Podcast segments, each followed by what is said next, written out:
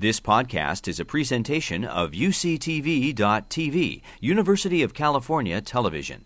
Like what you learn, help others discover UCTV podcasts by leaving a comment or rating in iTunes.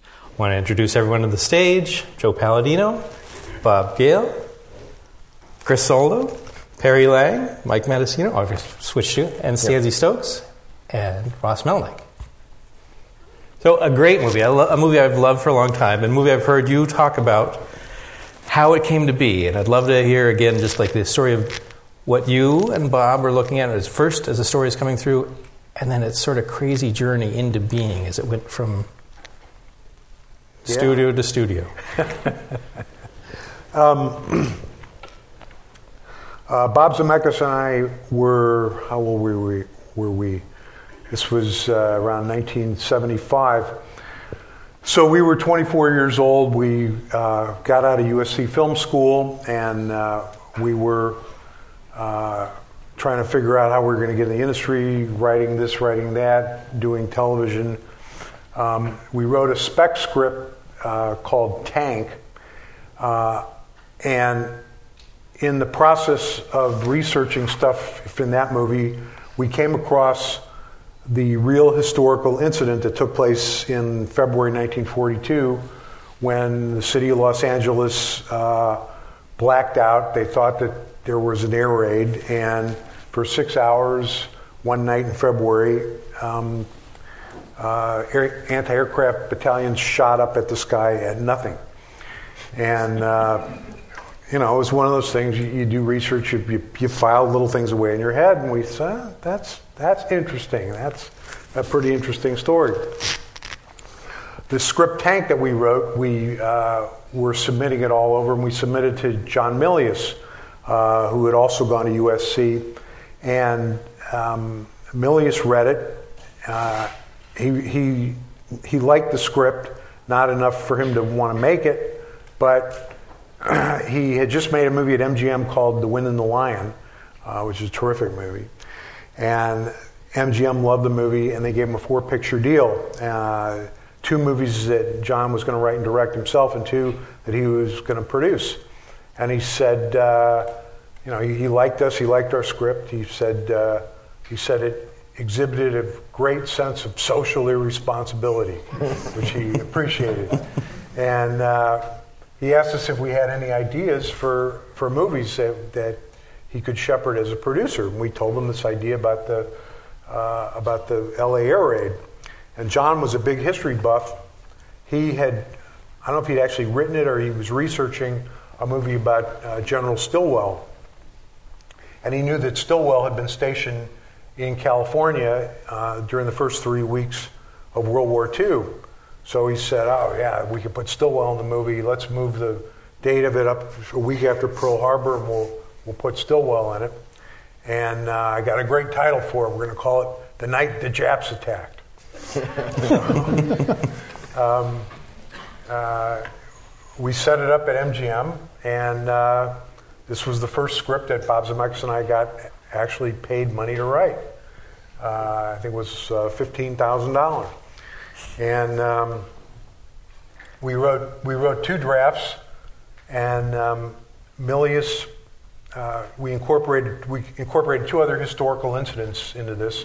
One of them was that what precipitated the LA raid was uh, Japanese sub uh, appeared off the coast right near here, uh, where the old Richfield refinery is uh, near near Bacara, the Ellwood uh, and Sandpiper golf course up there, and it shelled it shelled the coast. There's a plaque up there that that uh, commemorates that. Uh, it was it was a day and a half later um, that the fact that a, that a sub got that close put panic into L.A. and and uh, was provocative for the air raid, false air raid, and then the Zoot Suit riots uh, actually took place in 1943, uh, and that was just such an insane thing that we said, well, let's put that in the script. too. We're 24 years old. Say, what, what are we going to do? Let's let's put a riot in. Sure. Uh, let's have the Japs blow up an amusement park. Sure. Let's let's uh, have a dogfight over Hollywood Boulevard. Why not? So we wrote all this insane, insane stuff in because uh, uh, we were not yet adults. and um, uh, Milius is, is good friends with Spielberg, and he's telling Steven about these two insane guys that, uh, that he'd hired to write this crazy ass script. And he's telling Steven some of these scenes, and Steven says, I got to read this script, I got to read this script. And uh, Steven read the script and he said, I got to direct this. I got to direct this after I do Close Encounters. So that's how it happened. That's great. And Perry, I know your connection to this film is sort of connected to John Milius too. I was wondering if you could talk a little bit about uh, well, I, you were coming into this picture and then just. Well, I had worked with Milius on Big Wednesday, so there was a there was a uh, um, a moment actually. Well, Bob and Bob championed me because I had auditioned for "I Want to Hold Your Hand," which was uh, uh, their first movie, which was great, and um, and then uh, um, and then Milius weighed in in a particular moment with Spielberg, where Spielberg wasn't sure if he wanted to give one part to Bobby DeCicco and one part to me, and had to swap them at some point. But um, and uh, and uh, so Steven was trying to make a decision, and Milius um, forced him into that decision at, at, that moment. So I owe Milius not just my first movie, Big Wednesday, but also, you know, yelling at Steven Spielberg to give me a job. Um, Bob, I wonder if you can talk about the way, and Mike too, the way that this, uh, the restoration we're looking at today, this expanded version, how this got to the screen here in 2015. This has a long history that dates back to 1981. Yeah, the the version, as I said at the beginning, um, this this version uh, is only the second time it's been shown to an audience. Uh, it was never sneak previewed in this form. Um, Steven shot a lot a lot, a lot of stuff. And there's about 10 or 15 minutes of great scenes that aren't, that aren't in, even in this version. Uh, and who knows where those are. But uh, he was, um, he had a hard release date of, of Christmas 1979. The movie had been uh, already advertised as a trailer in the theaters, um, and there was no way that the movie was not going to open uh, Christmas 1979. And as you can imagine, seeing all this stuff, the movie went way over budget and went way over schedule. And uh, um, Steven was scrambling to, to put it together. Um, he had a sneak preview in Dallas. Um, he decided to make some radical changes. He decided with uh, uh, John Belushi's star, uh, the highest in the heavens of anybody in the movie. Uh, he went back and he shot a couple of more bits with, with John Belushi, and he uh, always wanted to keep the running time of the movie uh, no more than two hours. So he began to cut uh, some of the connective story stuff out of the first half of the movie uh, for the sake of as much of the gags that he could do. Um, so there were uh, there then there was another sneak preview in Denver, and I think he made a few more changes after that. Bob and I were already making our next movie, so we weren't really uh, in the mix at that point. Uh, we went to the sneaks, but didn't really have any input. Um, the movie opened. Um, it was uh, it was critically trashed. Uh, Steven was rather bruised and battered from that experience because uh, he made Jaws and he made Close Encounters, and everybody thought, well, the next thing he's going to do is going to be great, and uh, they weren't prepared for this. So, um, about two or three years later, when the movie finally ran on network TV, uh, ABC was trying to figure out how they could promote it in a way to get more people to watch it. And so they decided, what if we added some of the scenes back in that had been cut out? And that's what they did. And most of these scenes were, were in that version that ran, I think it only ran one time on ABC.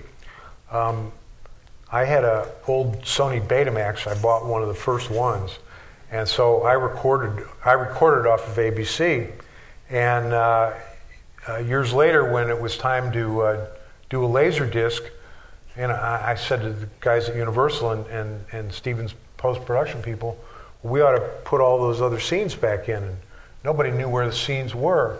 Uh, they didn't even know what they were, and I pulled out those old Betamax tapes, and uh, here they are. uh, oh, okay. oh, oh, yeah, oh, yeah, we can find these.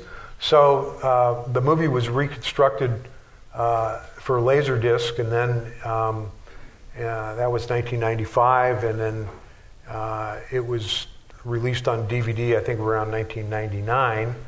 Uh, and it was still had some rough spots, and uh, it turned out that a lot of the music cues for the added stuff weren't correct.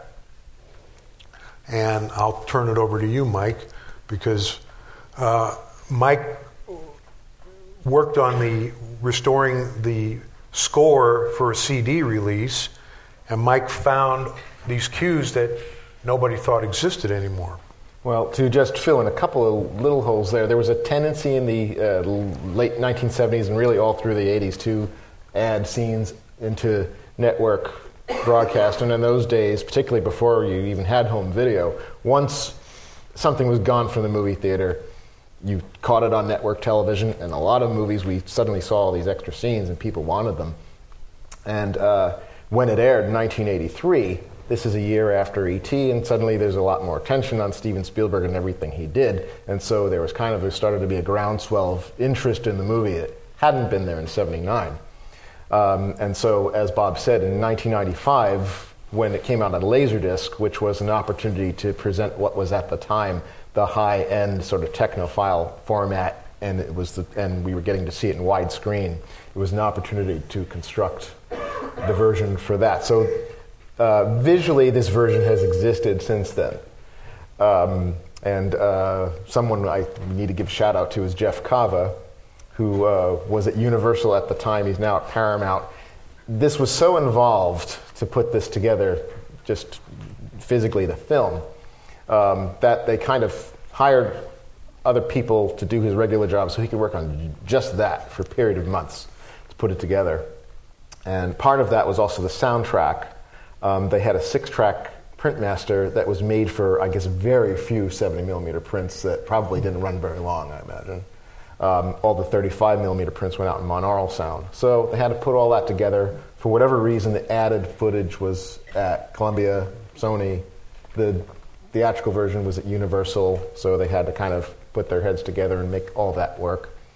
Um, then um, it kind of just sat on DVD as just sort of the ported over Laserdisc transfer from 1999 on to about 2011 when I worked on um, putting out for the first time the complete score. And uh, please make my evening and tell me that uh, you guys like John Williams.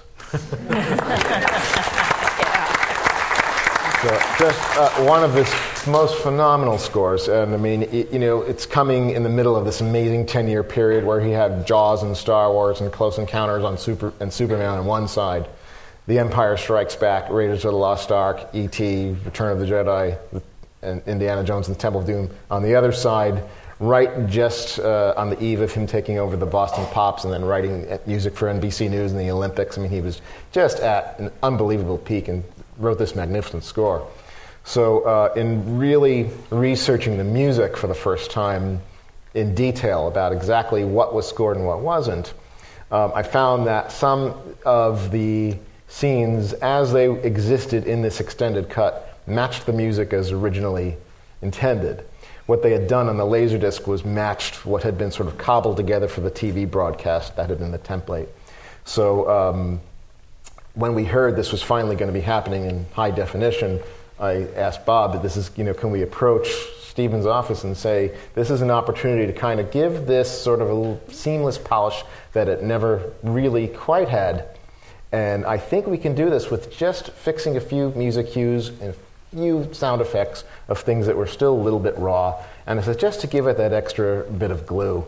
Um, for anybody in the film program, you know, you're going to discover really that the music can be the glue that sort of holds something together that's uh, not quite working, but I advise you don't rely entirely on it. Don't use it as a crutch. but uh, in this case, where you have a movie that's just so close to being um, really seamless, it was just a few extra little things and things that bothered me, and an opportunity to, again, um, be truer to the original vision because John Williams had written score for certain scenes. There was an opportunity to, to put it back in. So um, we did it last summer. We actually had wanted to make a few editorial changes that um, reflected, I guess, probably the original cut and closer to the screenplay. We were a little bit too late for that, but we were able to polish up the sound. And apparently, the result was um, good enough that uh, Steven said, Yes, this is approved, and said to Universal, Can you make a DCP of this? And they said, Certainly, Mr. Spielberg. And so we have it to uh, show and exhibit um, now for all time, which is great. And uh, Bob and I worked for a while to find just the right time and place to um, uh, show it in a theater. We did it at the Egyptian on March 22nd, and we turned it into an event. Uh, I ended up moderating a panel of 11 people um, with a reception beforehand, and it was a packed house, and it was really just phenomenal how it played. And uh, you know, hopefully we can, um, you know, get the word out. I think it probably plays better now than it did then. It's sort of come Oh, much better. come into its time. Much better, And yeah. um, you know, and now hopefully we can. Um, it's it's It, it didn't make sense before. I mean, it really. I mean, it was. We we went to the premiere at the Cinerama Dome, and and you, it it was a very loud movie, and uh, and it this connecting tissue that you cut in or that was cut in just makes the film work on a whole different level that it never did when it was first released.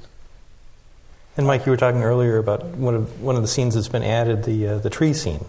It's added Oh, back in, and oh. then the effective music on Well, it. when I first told Bob that that was one of the scenes that I um, said the music really needs to be fixed, I'm going to get really sort of esoteric here. There's um, a sec- different section of the score where um, Williams quoted the um, Austrian national anthem. It's written for the scene where they throw Christopher Lee, Christopher Lee into the water. And I'm like, well, that does not belong in the scene with Slim Pickens and the, and the Japanese. It always drove me insane. I'm like, that's one scene that needs to be rescored. Bob says, I hate that scene. Uh, he says, uh, we didn't want to write it. You want to tell that story? Yeah, I mean, again, this is going back to what I said earlier. Uh, Steven was at a point where they would just let him do anything he wanted. So Steven would Steven would say, "Oh, I'm, I'm going to do this," or "I'm going to I got a great idea. I'm going to do this." And he had this idea that he wanted to have in, in the in the script that, that Bob and I wrote originally. The, the Japanese never left the submarine; they were always a shadowy force off the off the coast of California. Steven said, "I got this great idea. Um, we're going to have the, the, the Japanese come ashore." Uh, and they're going to find a hot dog stand, and they're going to cut the hot dogs up like sushi, because Steven was going to the sushi restaurant every night on Sunset Boulevard. He was having sushi every night, so he was like, had sushi on the brain. So he wanted to put this in the movie. And, and Bob and I said, "We're not going to write that. That's stupid, Steven."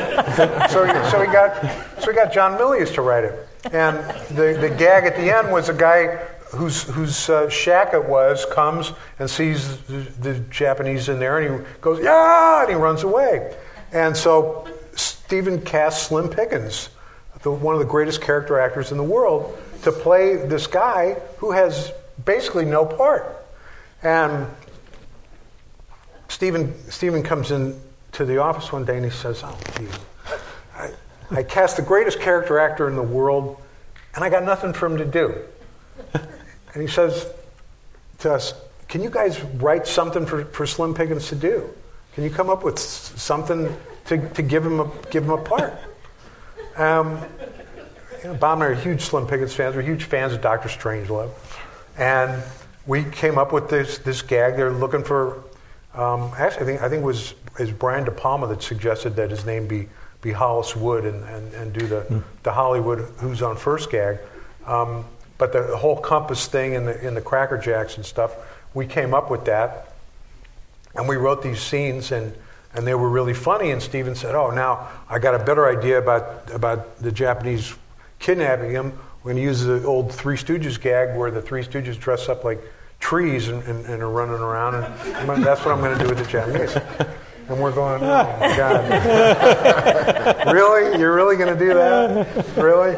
And what happened in one of these, uh, in the first preview, as a matter of fact, um, the scenes with Slim Pickens on board the sub, they got huge laughs in the audience, and the, the scene with the trees, it, it didn't play that well. So Steven decided to cut the scene out with the trees, uh, and there's a truncated version of how Slim Pickens ends up on the on the sub uh, in, in the theatrical cut, um, so that he could leave in the leave in the uh, leave in the scenes. Uh, uh, the, the shit or die scenes, as, as, as we call them.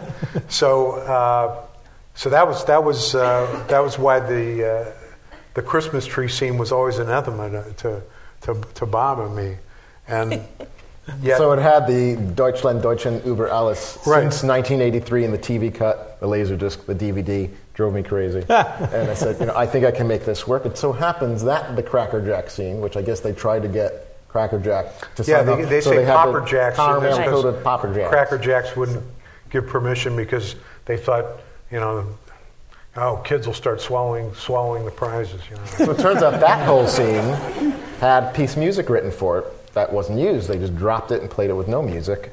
And I said, this is an opportunity to take uh, music that is, doesn't exist anywhere else in the picture. Let me try it. Play around with a little, and lo and behold, for some reason, it had like some of the Japanese um, motif for the submarine crew as part of it. Somehow it worked.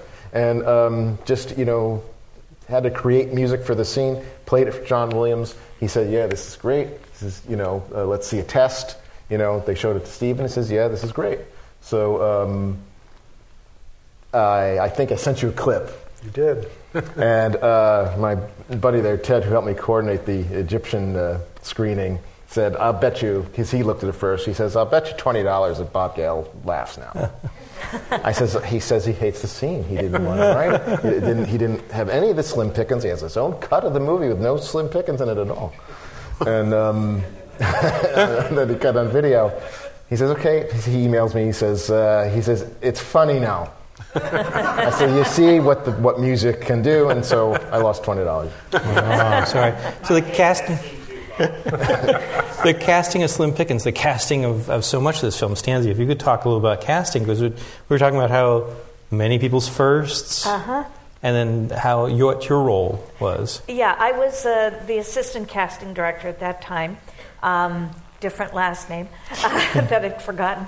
Uh, uh, it was it was really interesting because uh, we had quite a long time before the film to cast, and then it's the only film I've ever been kept on. Sally and I were kept on for the entire shoot of the movie because Steven would get these ideas, you know, on the set, and we'd get this call from the set, and he was, well, we need this extra sailor that can do this flip roll thing that that uh, um, uh, Donovan Scott, the actor that, that did the sailor that got thrown out and was drunk and all that, and we had to like you know do quick. Oh, who do we have? What do we have?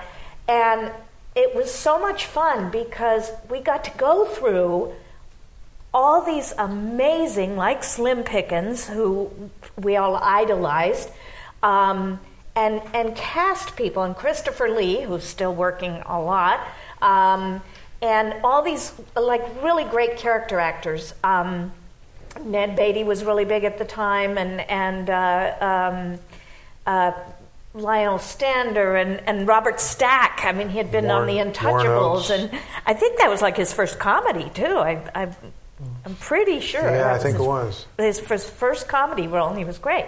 Um, he was General Stilwell.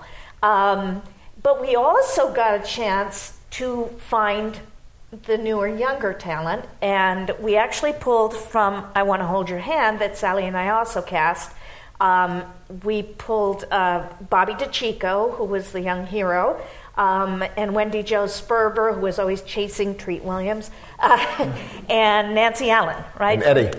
And Eddie Deezen. Eddie. Oh, and Eddie. How could I forget Eddie? Oh my God, um, the guy on the Ferris wheel. and we had cast them all in "I Want to Hold Your Hand," and um, um, in that one, some of them had already done some stuff, others were totally new. I think Nancy Allen was about the only one that was like well known on I Want to Hold Your Hand. Um, so got to bring them in, and then it's so funny because I'd forgotten he barely had he had like two lines, but we Taft Hartley, which is you know maybe it was his first SAG role, was Mickey Rourke, and he's part of the tank crew. You barely see him, and he does not look like he does now, uh, little skinny guy, and he had like, and but Steven loved him, and so we were able to you know cast him.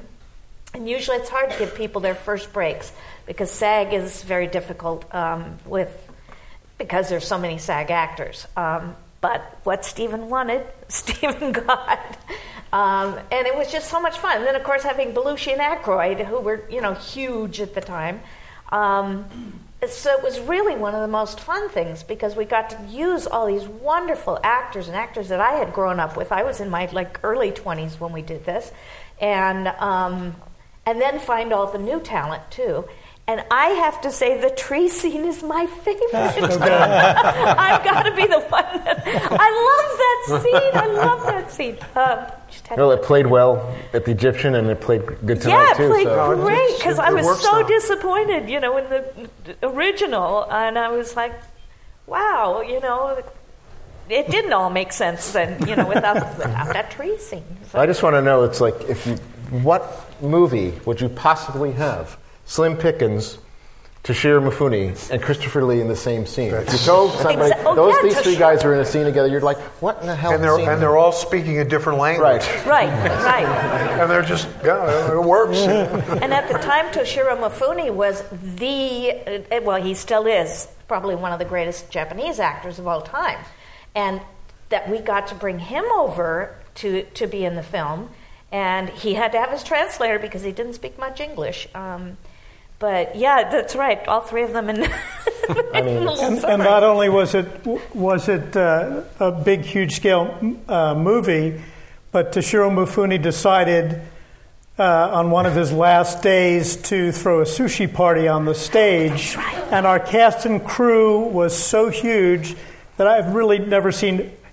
Forget extras. I've never seen more sushi assembled in one place at one time. And the rumor was he stayed up all night and made a lot of it himself. I don't know if that's that's true or not, but This notion of it playing, I think, is one I just want to return to for one second because I think the, the question about bringing this film back to 2015 and the version that you like and the version that has the sound cues fixed, it kind of um, makes you think about what does it mean to, to do this kind of work, to bring this back to an audience. I'm just curious about your sense of sitting here now for the second time, seeing this with a new audience, what that means for you, um, and the difference between doing that and hearing from a friend of yours I saw the Blu-ray. The new cut looks great. Well, um, well, for me, um, I've said this every time we screened it that we all know the career that Steven Spielberg went on to have, and um, so we know that that career is going to be studied. And you can't really take a true assessment of it and skip this film. You can't go from Close Encounters on one side to Raiders of the Lost Ark, Lost Ark on the other and understand that creative transition because, um, you know, he's quoted in the, in the Richard Schickel book and interview with him that he felt like Teflon when he made this and that he got sober really fast and quickly uh, learned his lesson on Raiders and pulled a movie in under budget, under schedule, much more economy. Even Jaws and Close Encounters are both very successful, they, but they both were very over budget, very much over schedule. And the other thing that, that is, is interesting, um, he had stronger producers on on Jaws and Close Encounters uh, and Sugarland too. But Steven, um, on those movies, he had uh, he had a tendency to, to just go overboard and, and do some do some crazy stuff because he felt like doing it. Uh, in Jaws, there's a sequence that, thank God, is not in the movie. That has it's a whole sort of Keystone Cops thing with all the boats in the harbor trying to get out of the harbor to go when when all the when the when the reward is first offered for the shark. And there's like the, he did a four or five minute scene with all these gags and stuff, and it was it, it just didn't really work for the movie. And uh, in Close Encounters, um, And you had- the big set for that, right? You were down at the big set in Alabama. Yeah, yeah, yeah. We were Bob, massive production. Bob, Bob Zemeckis and I were uh, flown down to Mobile, Alabama, to do uh, rewrites on 1941 uh, while Steven was shooting Close Encounters. But um, uh, in the original cut of Close Encounters, uh, there's an awful lot of Richard Dreyfuss building Devil's Mountain out of mashed potatoes and, and whatever. And when Steven went back and revisited, he ended up cutting a lot of that stuff out. So he, he Steven would have a tendency to, to just you know really go overboard on scenes. You know, looking at the looking at the trees instead of the forest. And say with 1941, I think that if he had had another month or two or three, maybe he would have he would have uh, worked this thing out a lot better. Um, uh, was, would, would have been able to put a little space between some of these previews and kind of take a step back and say, why isn't this working or what can I do to make it work better? But uh, there wasn't. Uh, there wasn't a lot of adult supervision, and, uh, and he had this release date. And I remember at, at the uh, at the first sneak preview, the first time the studio saw the movie, the um, Charlie Powell, who was uh, uh, Universal's marketing guy, he said, "It's a monster, Steven," which was like, "Oh man, what? If, what? If, that can mean anything you want."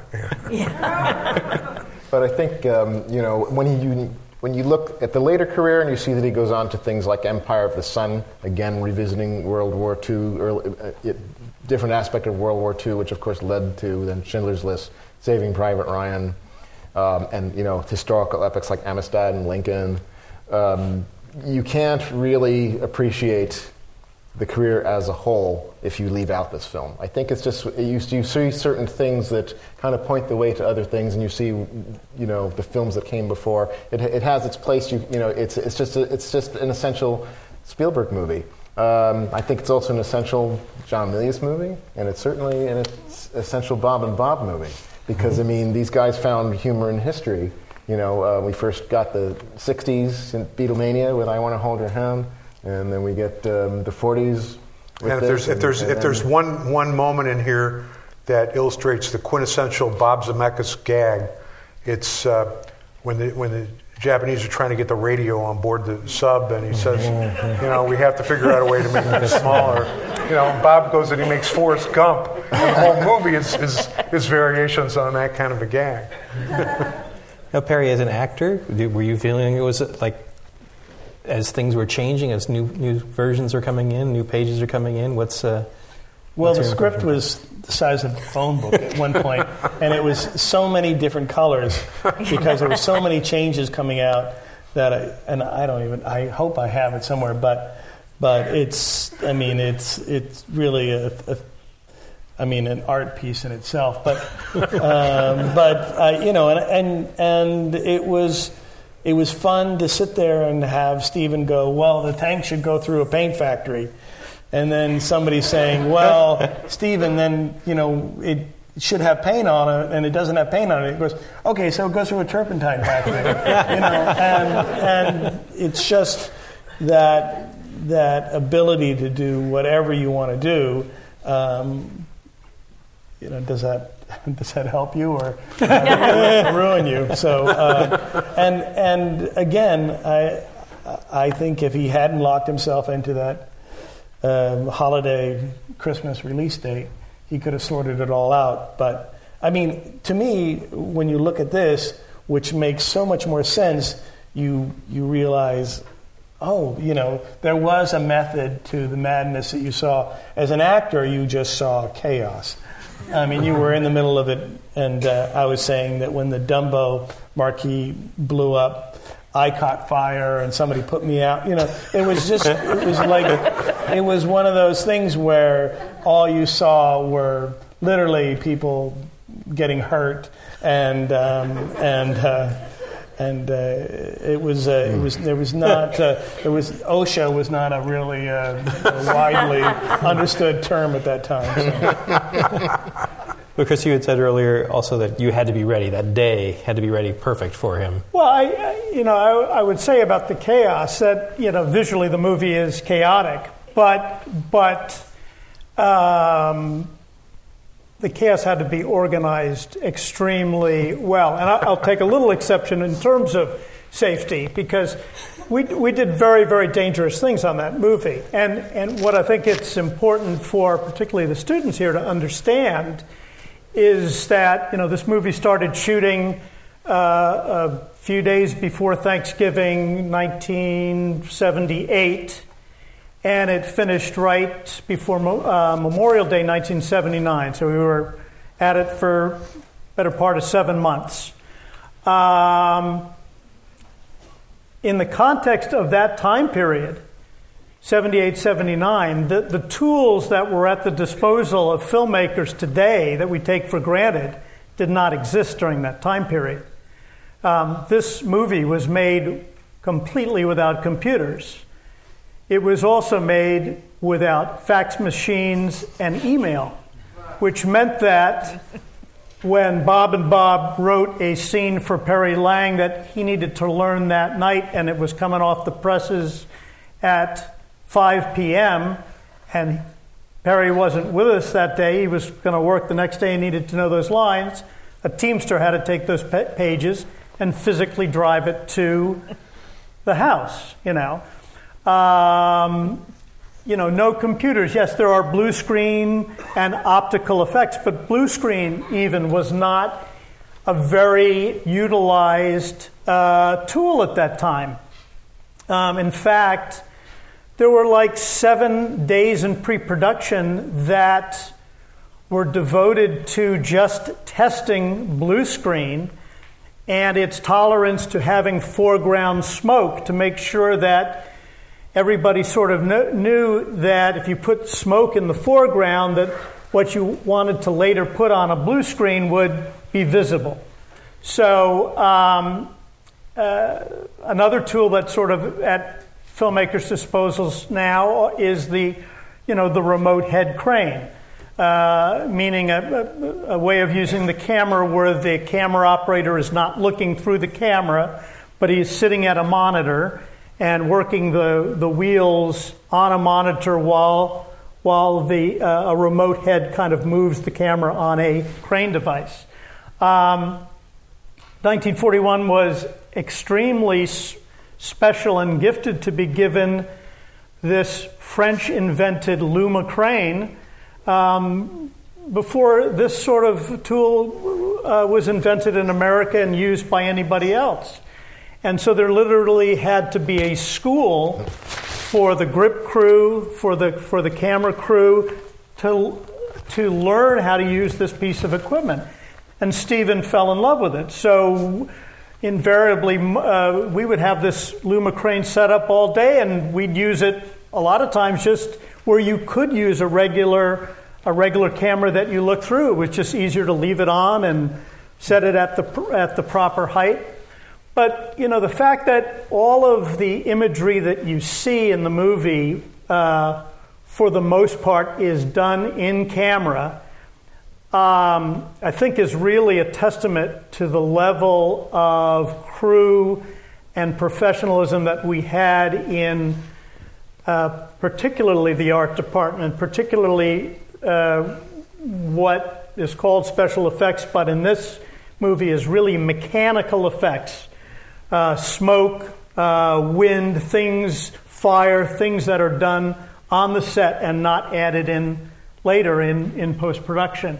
Um, and I think for the time, I think that was one of the, uh, the, the interesting things that, that sort of drove the whole film community to our sets every day was to sort of see the, the scope of this sort of in camera magic that we were capturing every day. And an old school craftsmanship that just that really went back since the beginning of film, and that was in a lot of ways the end of it. When you prop guys like Sammy, who it was his last movie, but he had been working since what the 30s, and and now you have the, these practical um, effects that you know we it it, it's the way they did things in movies since the beginning of movies, but then after that they just ended, and and it's all become digital. Yeah, we pushed a real house off. They built a house and push it off the cliff at the end. That, you know, wow, was that a miniature? No, it was a real fucking house. It, it went down. You know, we, we crashed a real plane uh, on the back lot of, uh, of, of Warner Brothers, Twice. Burbank Studios, twice. Yeah, Steven didn't like the first take, and you know, we came back a week later. They rebuilt this.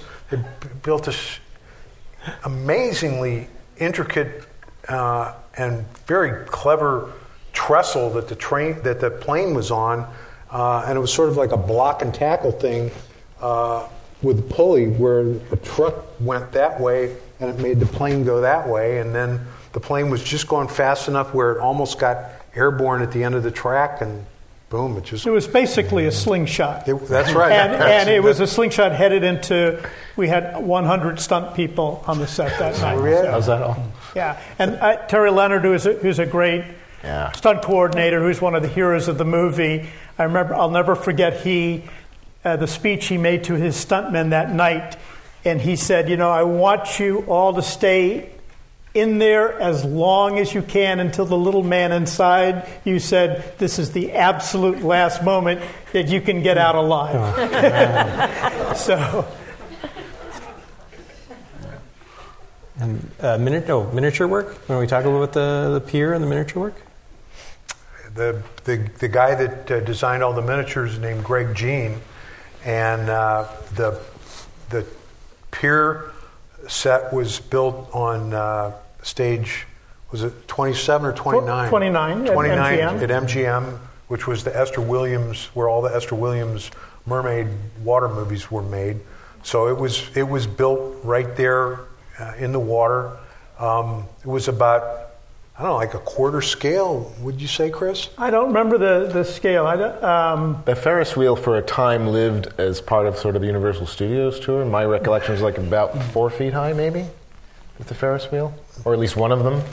The, the Ferris wheel that we had in the miniature se- set was much taller than four feet. Okay. I mean, uh, but I don't know those scale numbers that, Right. that were actually used. But um, no, it, it, that, and that was the beginning of our shooting schedule. Um, uh, 21 days of not the not the dogfight over the Los Angeles streets, which was the very end of the movie, but the very beginning of the movie was the miniature sub and this this whole sort of park with miniature uh, miniature uh, tanks and miniature cars and um, the Ferris wheel and um, it was it was quite for a guy like me who was kind of new to the Directors Guild and doing one of his first movies, to go on this soundstage where, you know, was all open. It was one of the largest stages in Hollywood. There was this, as Bob said, the Esther Williams pool, um, smoke. I mean, the wave effect was guys positioned on the corners of the tank who were special effects men that had a wooden handle and like a wooden block, and they just sort of did that, and that was the, the, the that was the waves. Um, and this sort of incredible miniature, not only um, set, but the miniature lighting and the miniature explosions that were just, I mean, remarkable stuff. The thing is, uh, your eye really buys it. At least to me, looking at it, it's like the miniatures, the street, and the pier. And your, your eye just buys it because it's actual objects in space, carefully lit, carefully placed little miniature items, things that tell you it's actually full size. I mean, little tricks that, um, you know, a talent like Greg. Um, it was just he was just the master. He worked on he did built the mothership for Close Encounters of the Third Kind also. And just absolute the uh, the king of uh, miniature work. Watching this film again, um, I, we see this really odd portrait of the World War II generation as like oversexed and trigger happy. And it strikes me too that 1979 is the same year that Apocalypse Now comes out. Is this an anti-war film? It's a comedy, you know. I mean, you know, it's. Uh, John Wayne thought it was an anti-war movie. He was Steven's first choice to play Stilwell, and uh, Steven gave him the script, and um, John Wayne called him up and said, "Steven, this is terrible. You shouldn't make this. It's anti-American." And Steven didn't see it that way. I mean, it's a, it's, it's a black it's a black comedy. The original script was a lot had a sort of a darker sense of humor than this. Um, Steven lightened up a lot, a lot of stuff that, that we would have done uh, with with more of an edge uh, if, if, if Bob and I had made the movie ourselves. Um, no, I mean, I, I, you know, it's not an anti-war movie. It's it was just we were fascinated by by the stuff that actually happened, and when we came across it, we said it's got to be. All, all you can do today is laugh laugh at this stuff. We we need to make people laugh at this because how, they were really doing this. Yeah. and by the way, uh, uh, uh, Stilwell actually did go see Dumbo. Um, we didn't. We didn't make that up. Did he cry? uh, Did he cry? that- what's, uh, I, I don't know if he cried, but he, in his, in his How could you diaries, not? in his diaries, he, he said he sat through it twice. Um, uh, the, the Dumbo actually opened uh, closer to Christmas, so that's a little historically inaccurate that he would have seen it the week after Pearl Harbor, but he did. He did go. Uh, maybe as a way of finishing, you, there's a story, a John Belushi there's, story. there's a million John Belushi stories, but um, first of all, uh, it was a kind of a kick for all of us to be around he and Aykroyd. We had known, known them from Saturday Night, Saturday Night Live. Um, the blue, the um, Animal House movie had opened up in the months just prior to when we started to film. And uh, Belushi was just, you know, first of all, he was a gentle soul. Uh, and um, I don't think he liked to sleep at night. um, we, had a, we had a couple of, um, he fell in love with, you know, he was, he was doing Saturday Night Live simultaneously to working on our movie, and the deal was we'd have to send him back to, he and Dan back to New York on Friday and get them back on Tuesday, but they started being so enamored with the LA party scene and, and all the stuff that was going on, they didn't want to do that. And in fact, one day, I don't know what ever happened to this footage, maybe Bob knows, but one day they went up to Steven Spielberg's house and they were actually not going to fly back and do the show like they were contractually obligated to do, the Saturday Night Live. And they did some parody um, thing at Stevens swimming pool where they said, you know, like, um, we're very sorry that John and Dan can't be on the show this week. They've, we've been, they've been very busy, you know, working on 1941, and they're laying at the pool with girls all around and stuff. um, but um, we, we had a couple of things with uh, John, I just will share with you. After the miniatures finished, the first 20 days of shooting. Um, the first uh, scenes we did with actors were in this locale called Indian Dunes in the northern part of Los Angeles, and it was the Warren Oates sequence. A lot of night shooting. Uh, we had a very sad thing that happened right at the beginning of uh, the movie, which was Steven, I think, is a very superstitious person, and he liked to have people around him that he thought were good luck. One of the people he wanted that he had with him was his script supervisor, uh, a woman named Charles E. Bryant, who the film is dedicated to. And she was quite elderly. The conditions in um, uh, out in Indian Dunes were horrific. They were very, very cold. It was night shooting. And she got pneumonia and she passed away uh, right at the beginning of the movie, which was terribly sad. Um, John, on the other hand, had a, had a different way of coping with the elements. Uh, on day six, and the shot is in the movie, there's, there's, there's a scene uh, where he's doing his final goodbye, and he jumps on the wing and he falls, lands on the ground. Well, that's him falling. That's not a stunt man. That wasn't planned. And, and all I can tell you was that was the day that the Rolling Stones came to the set about four hours before we started shooting that scene. And what they did in John's trailer I don't know. but, but part of that accident may have had something to do with shenanigans with the Rolling Stones. So, and he was a great, great guy and just lovable, and you know. Was, And, and John John wasn't hurt either. He he got up Got to after that fall. Yeah. we, you know, we were so we were, you know, even at that point, we were very concerned about lifestyle and you know things that you know were, were sort of obvious that were going on, and we had this sort sort of prophetic button that that. Uh, w- the crew made up, and it says John Belushi, born in 1941 to 19, uh, born 1949 to 1941. um, so, anyway, And yes, I would like to thank our guests for coming. thank you. You've been listening to a podcast by University of California Television.